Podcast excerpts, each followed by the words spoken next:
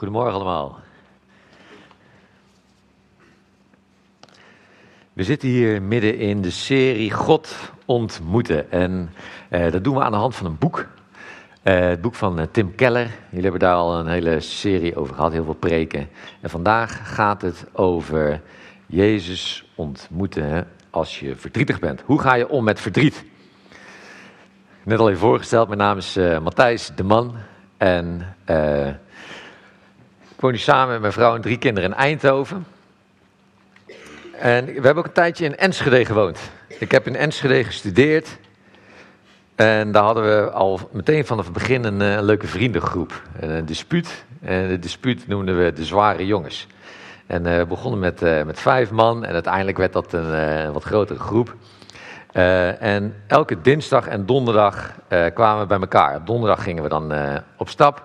Dus voor jarenlang zagen we twee keer in de week zagen we, eh, zagen we die mannen. En we hebben ook nog een tijdje een, eh, een, een zaalvoetbalteam gehad. Dus drie keer in de week kwamen we met die, met die groep bij elkaar. Een hele hechte groep voor jarenlang. En nog steeds, één keer per jaar komen we bij elkaar, ergens in het midden van het land. In eh, Utrecht verzamelen we dan. En dan van alle kanten wonen we inmiddels. En dan eh, komen we bij elkaar voor een borrel. En dan, dus ja, hoe gaat het nou met elkaar? Waar sta je in het leven? Dus eh, hartstikke mooi. En na een dikke zeven jaar studeren, van hard studeren, eh, merkte dat die, die groep een beetje uit elkaar begon te vallen. Er waren al verschillende jongens, hadden al een, eh, een baan. En ik werkte inmiddels, ik had ook werk.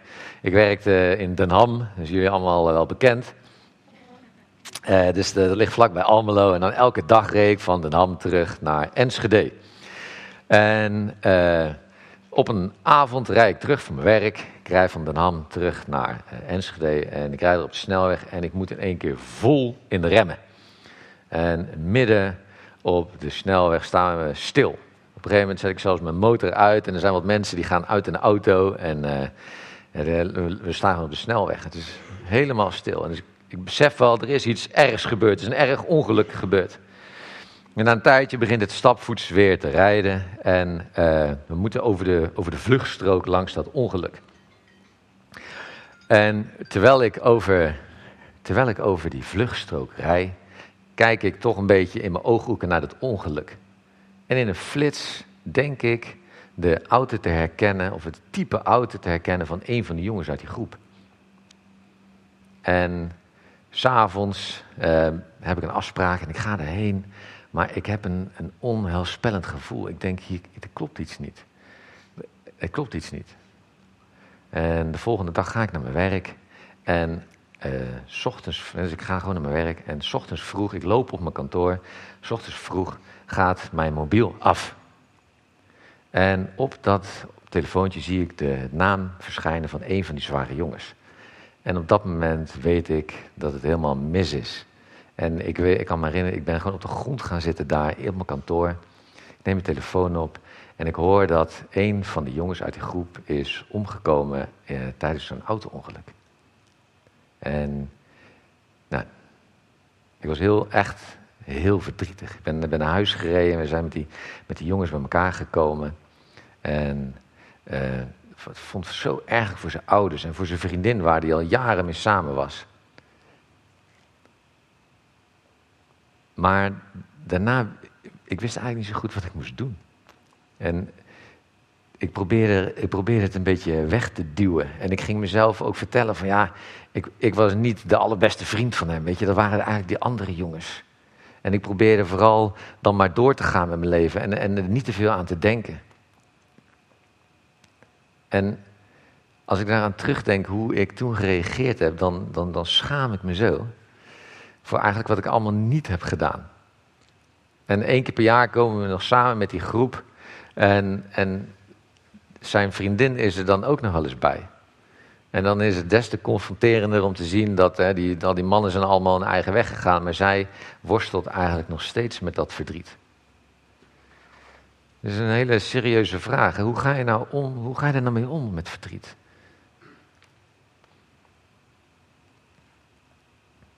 Ik weet dat mijn, toen mijn opa overleed, dat, en mijn, mijn familie gelooft verder niet, dat mijn, eh, toen mijn opa overleed, dat, ik, we zaten met wat, mijn neven bij elkaar. En mijn oom kwam erbij en hij bedoelde het hartstikke goed.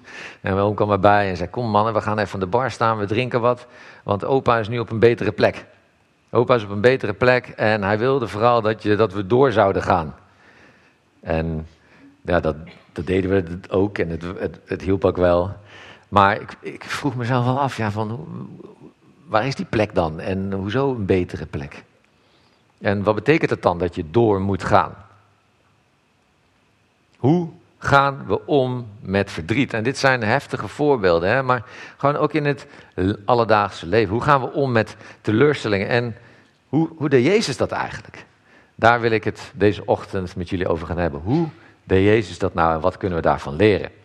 En dat wil ik doen in eh, inderdaad aan de hand van het verhaal van uh, Maria en Martha. Dat zijn twee zussen en die komen in drie verschillende verhalen in de Bijbel voor.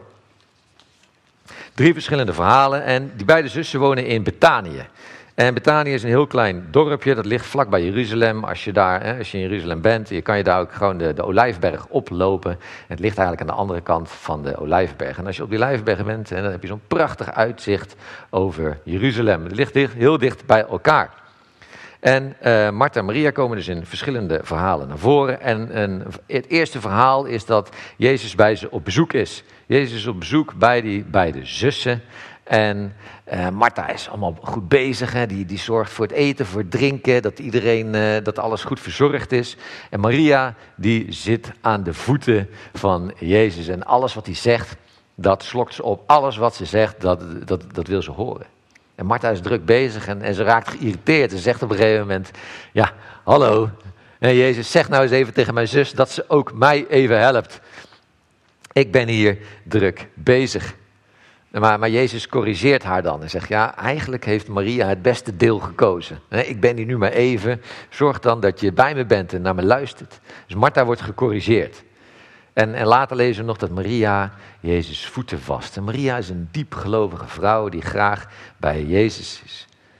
En, en Martha is dus die vrouw die eigenlijk gecorrigeerd wordt. En als je kijkt naar allerlei platen, weet niet of het te zien is, maar als je dan kijkt naar allerlei oude schilderijen over dat tafereel, dan zie je dat, dat Martha inderdaad die vrouw is die uh, gecorrigeerd wordt door Jezus, die het niet helemaal door had. Dus dat zijn die twee zussen. En ze hebben ook nog een broer en die heet Lazarus. En Lazarus is heel erg ziek. Jezus hoort daarvan en hij gaat er, ook al is het heel dichtbij, gaat er niet direct naartoe. En uiteindelijk gaat hij wel naar Lazarus toe. En dan lezen we het volgende.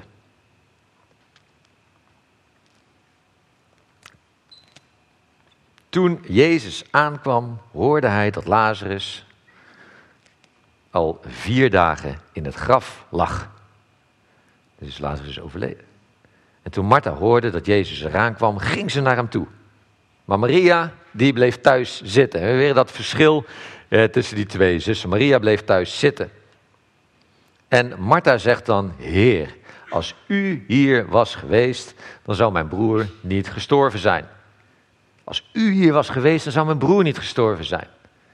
En, en een kernzin eigenlijk in dat verhaal. En even later dan uh, haar zus herhaalt diezelfde zin. En in beide uh, gevallen, beide, beide keer wordt die zin uitgesproken, reageert Jezus daar op een totaal andere manier op. En die, die andere reactie, die zou ik graag met jullie wat willen uitdiepen. Dus eerst het eerste gesprek tussen Martha en Jezus aan de hand van die zin, Heer, als u hier was geweest, zou mijn broer niet gestorven zijn. Dan zegt ze verder, maar ik weet zeker dat God u ook nu alles zal geven wat u van hem vraagt. En Jezus zei tegen haar: Je broer zal opstaan uit de dood. En Martha antwoordde: Ik weet dat hij zal opstaan uit de dood. Op de laatste dag, als alle doden weer opstaan.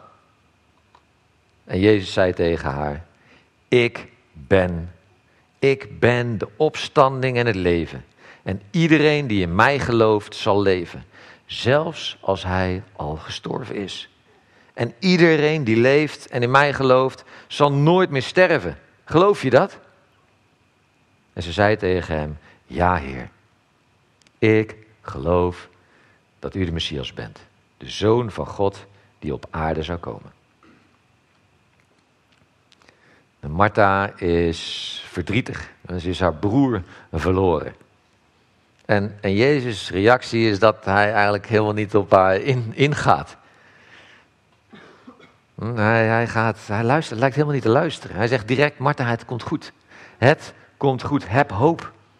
En soms hebben we dat nodig. Hè? Soms hebben we het nodig als we verdrietig zijn, dat iemand onze rug recht, ons boven de situatie uit laat stijgen, ons hoop geeft en zorgt dat we het leven oppakken, dat we doorgaan.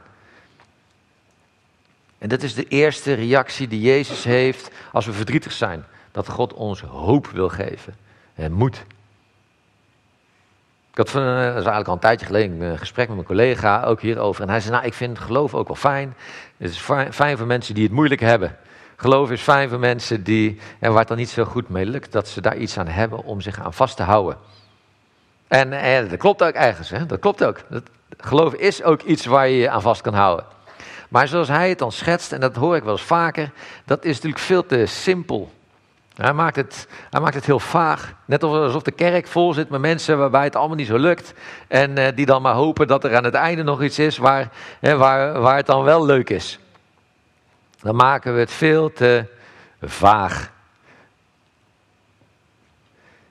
Houden we ons voor de gek. Maar Jezus zegt niets hè, waar we ons mee voor de gek kunnen houden.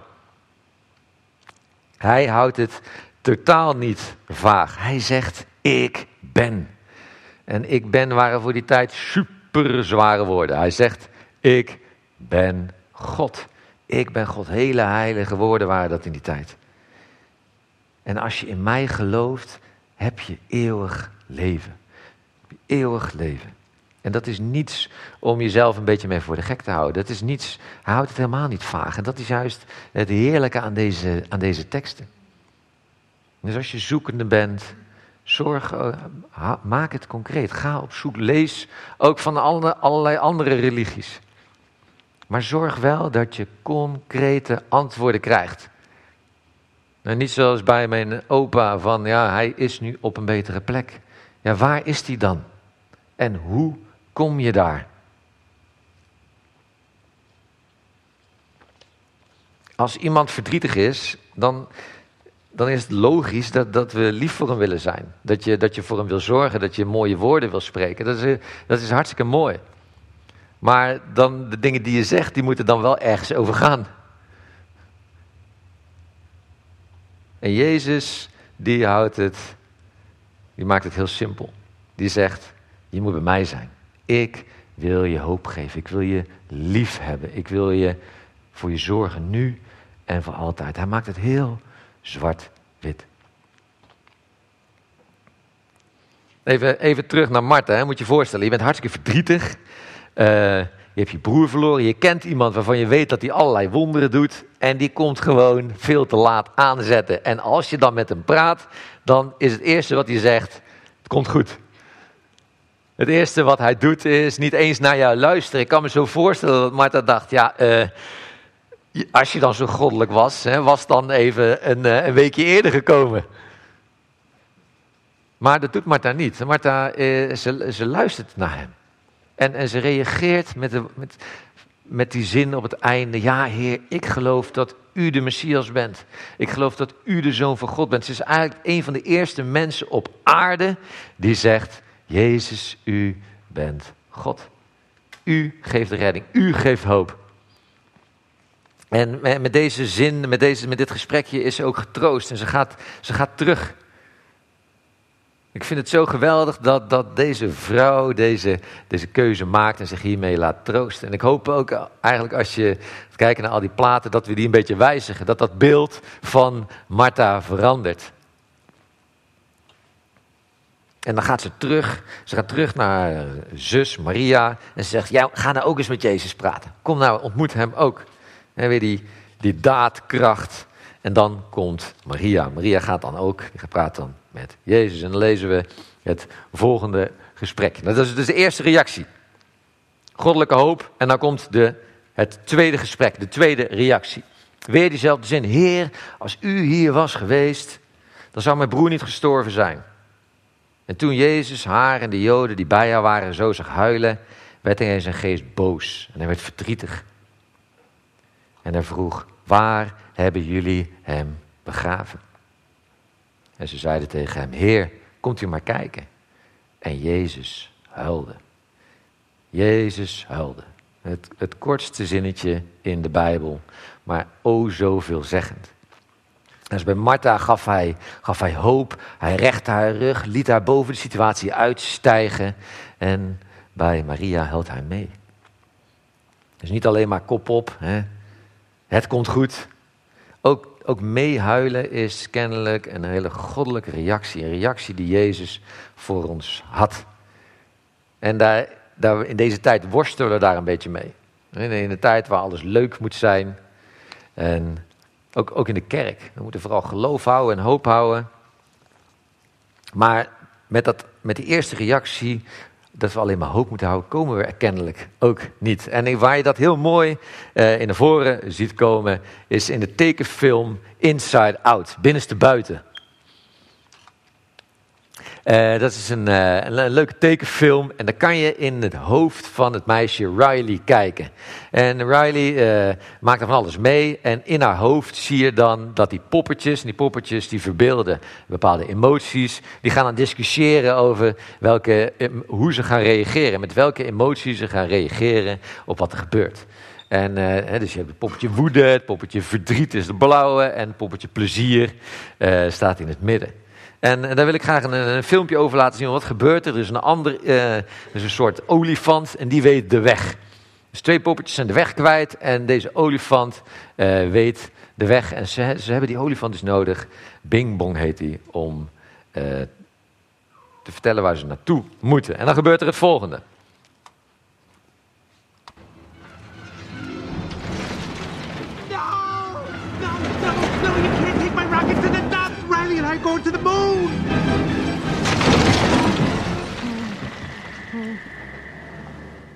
Riley can't be done with me.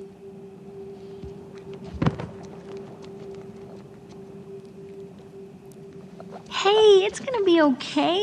We can fix this. We just need to get back to headquarters. Which way to the train station? I had a whole trip planned for us. Hey, who's ticklish, huh? Here comes the tickle monster. Hey, Bing Bong, look at this. Oh, here's a fun game. You point to the train station and we all go there. Won't that be fun? Come on, let's go to the train station. I'm sorry they took your rocket. They took something that you loved. It's gone. Forever. Sadness. Don't make him feel worse. Sorry. It's all I had left of Riley.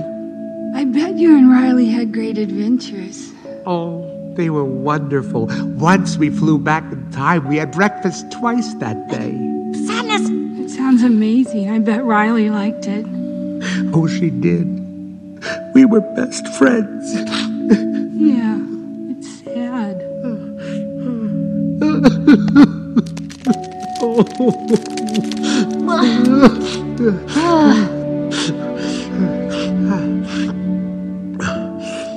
I'm okay now.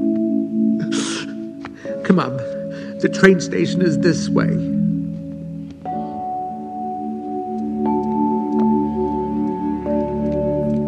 How did you do that? I, I don't know. I, he was sad, so I listened to what. Hey! There's the train!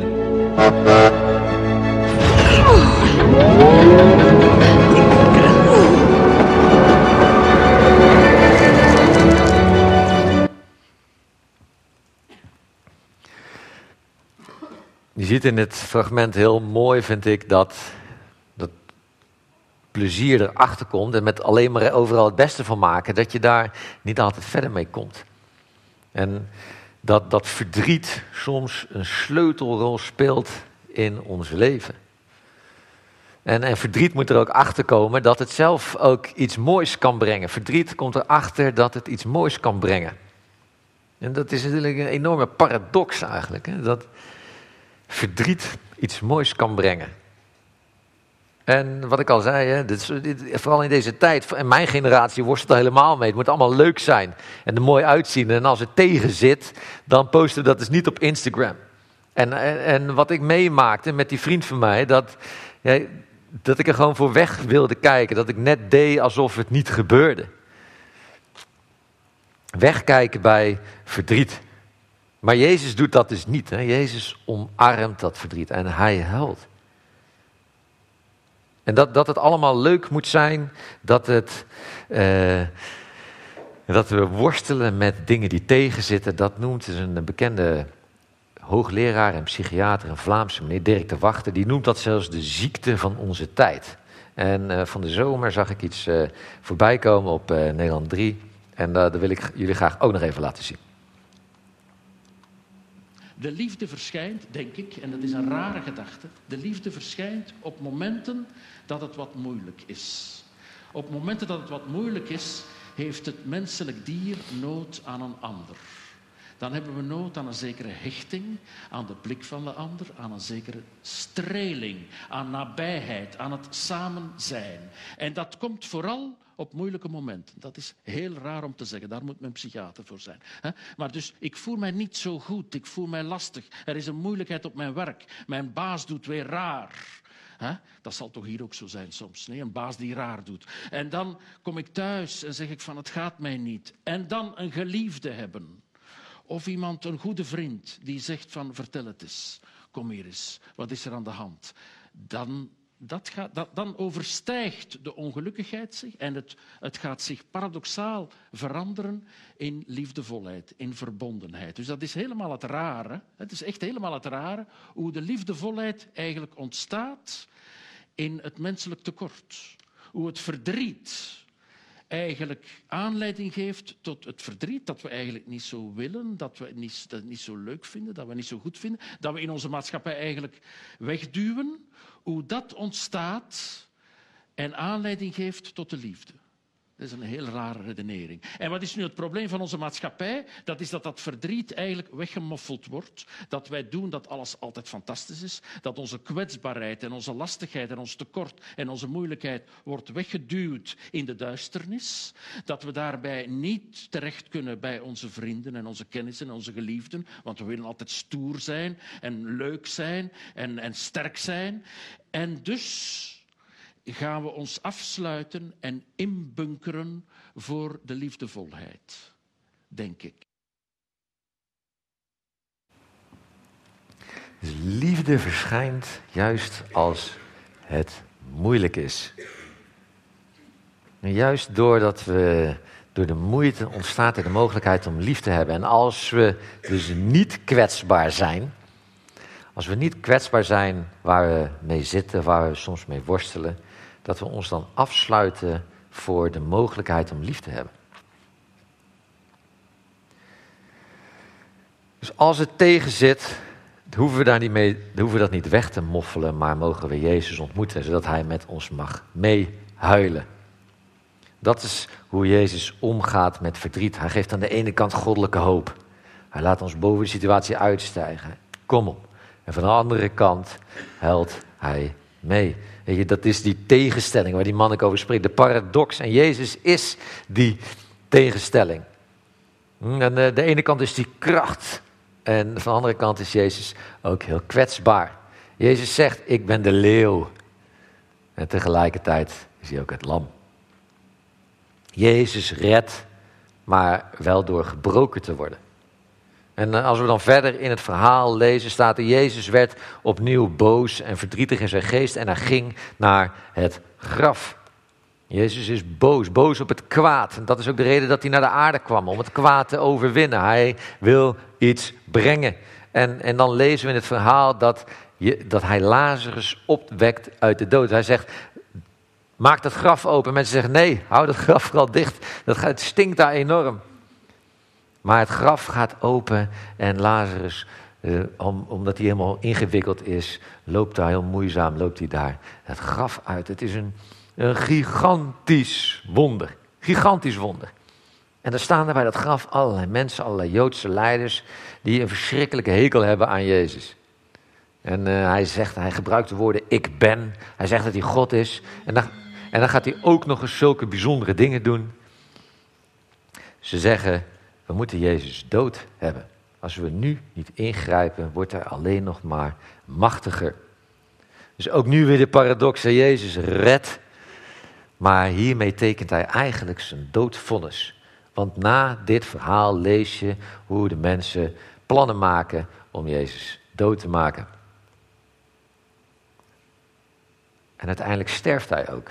En juist weer door het sterven geeft hij heel veel leven. Continu die tegenstelling in het verhaal van Jezus. God heeft ons naar zijn evenbeeld gemaakt, staat. Dat is een moeilijke term. Hij zegt, God heeft iets goddelijks in ons gelegd. Hij heeft ons talenten gegeven. Hij wil dat het eruit komt, dat we, dat we vrucht dragen, dat we waar we komen, dat we waarde mogen toevoegen, dat we liefde mogen doorgeven. Maar, maar tegelijkertijd leven we in een wereld waar het gewoon niet altijd gaat zoals we hopen dat het gaat. Dat we worstelen. Dat we soms ook iets in ons hebben waar we mee worstelen. Met iets kwaads waar we mee moeten strijden. En als we dan teleurgesteld zijn als het niet lukt, dan zegt Jezus: probeer nou het niet zelf al die ballen hoog te houden, maar ontmoet mij. Ontmoet mij. Ik wil je hoop geven en ik wil met je meehuilen. En we zijn niet of een Martha of een Maria. We hebben het allebei in ons. Soms hebben we het gewoon nodig dat iemand onze rug recht. En soms hebben we het nodig dat iemand luistert en meehelpt. En daar, daar wil ik vragen aan u deze ochtend of je daarover na wilt denken. Waar sta je? Waar sta je? Ben je, zit je? ben je op de plek van Martha? En is het tijd dat iemand tegen je zegt dat er hoop is, dat er meer is. Dat je het leven weer op mag pakken. Of ben je als een Maria en is het tijd dat je inziet dat je verdriet mag hebben? Of wordt het tijd dat je ook eens kwetsbaar bent? Dat je deelt met de mensen waarvan je houdt, waar je soms mee worstelt en waar je tegenop ziet, zodat je de deur openzet voor de liefdevolheid in die relaties. Is het tijd dat je eens een keer met iemand meehuilt? Waar staat jij, waar staat u deze ochtend? En, en Jezus wil je daarin ontmoeten en wacht daar ook niet langer mee. Heel vaak hoor ik nou dat God, als God mij een teken geeft of als ik ergens, als God dat initieert, dan, dan ga ik daarmee aan de slag. Maar het, het, het bijzondere aan dit verhaal is dat er staan allerlei mensen rondom dat graf. En, en die zien iemand uit de dood opstaan. Nou, als, als, er, als er iets een groot wonder is, dan is dat het. En wat is de reactie van heel veel van die mensen? Ze willen Jezus dood. Het begint, niet met, het begint heel vaak niet met een teken, maar het, begint met onze zoektocht, onze stappen naar God. En als we dan gaan lopen, dan wil God ons ontmoeten. Dan mogen we Hem gaan ervaren en zien. En niet andersom. Dus Jezus wil deze ochtend, of komende tijd, wil je ontmoeten. Ook in die dingen waar je verdriet mee hebt, waar je mee worstelt. Hij wil je hoop geven, eeuwige hoop. En hij wil met je meehuilen. Mag ik daar met jullie voor bidden?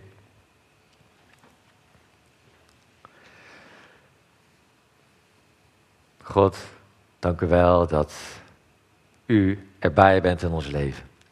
En u ziet ons en u kent de weg die we gaan. De worstelingen die we hebben, misschien het grote verdriet. Dank u wel dat we u mogen ontmoeten. Dat we u mogen ontmoeten deze morgen. Dat u goddelijke hoop geeft. Dat er hoop is nu op aarde, maar later ook tot in de eeuwigheid. Dank u wel dat u ook naar ons luistert, ons troost, met ons meehuilt. Dank u wel dat u ook ons en elkaar heeft gegeven om elkaar te troosten en hoop te geven.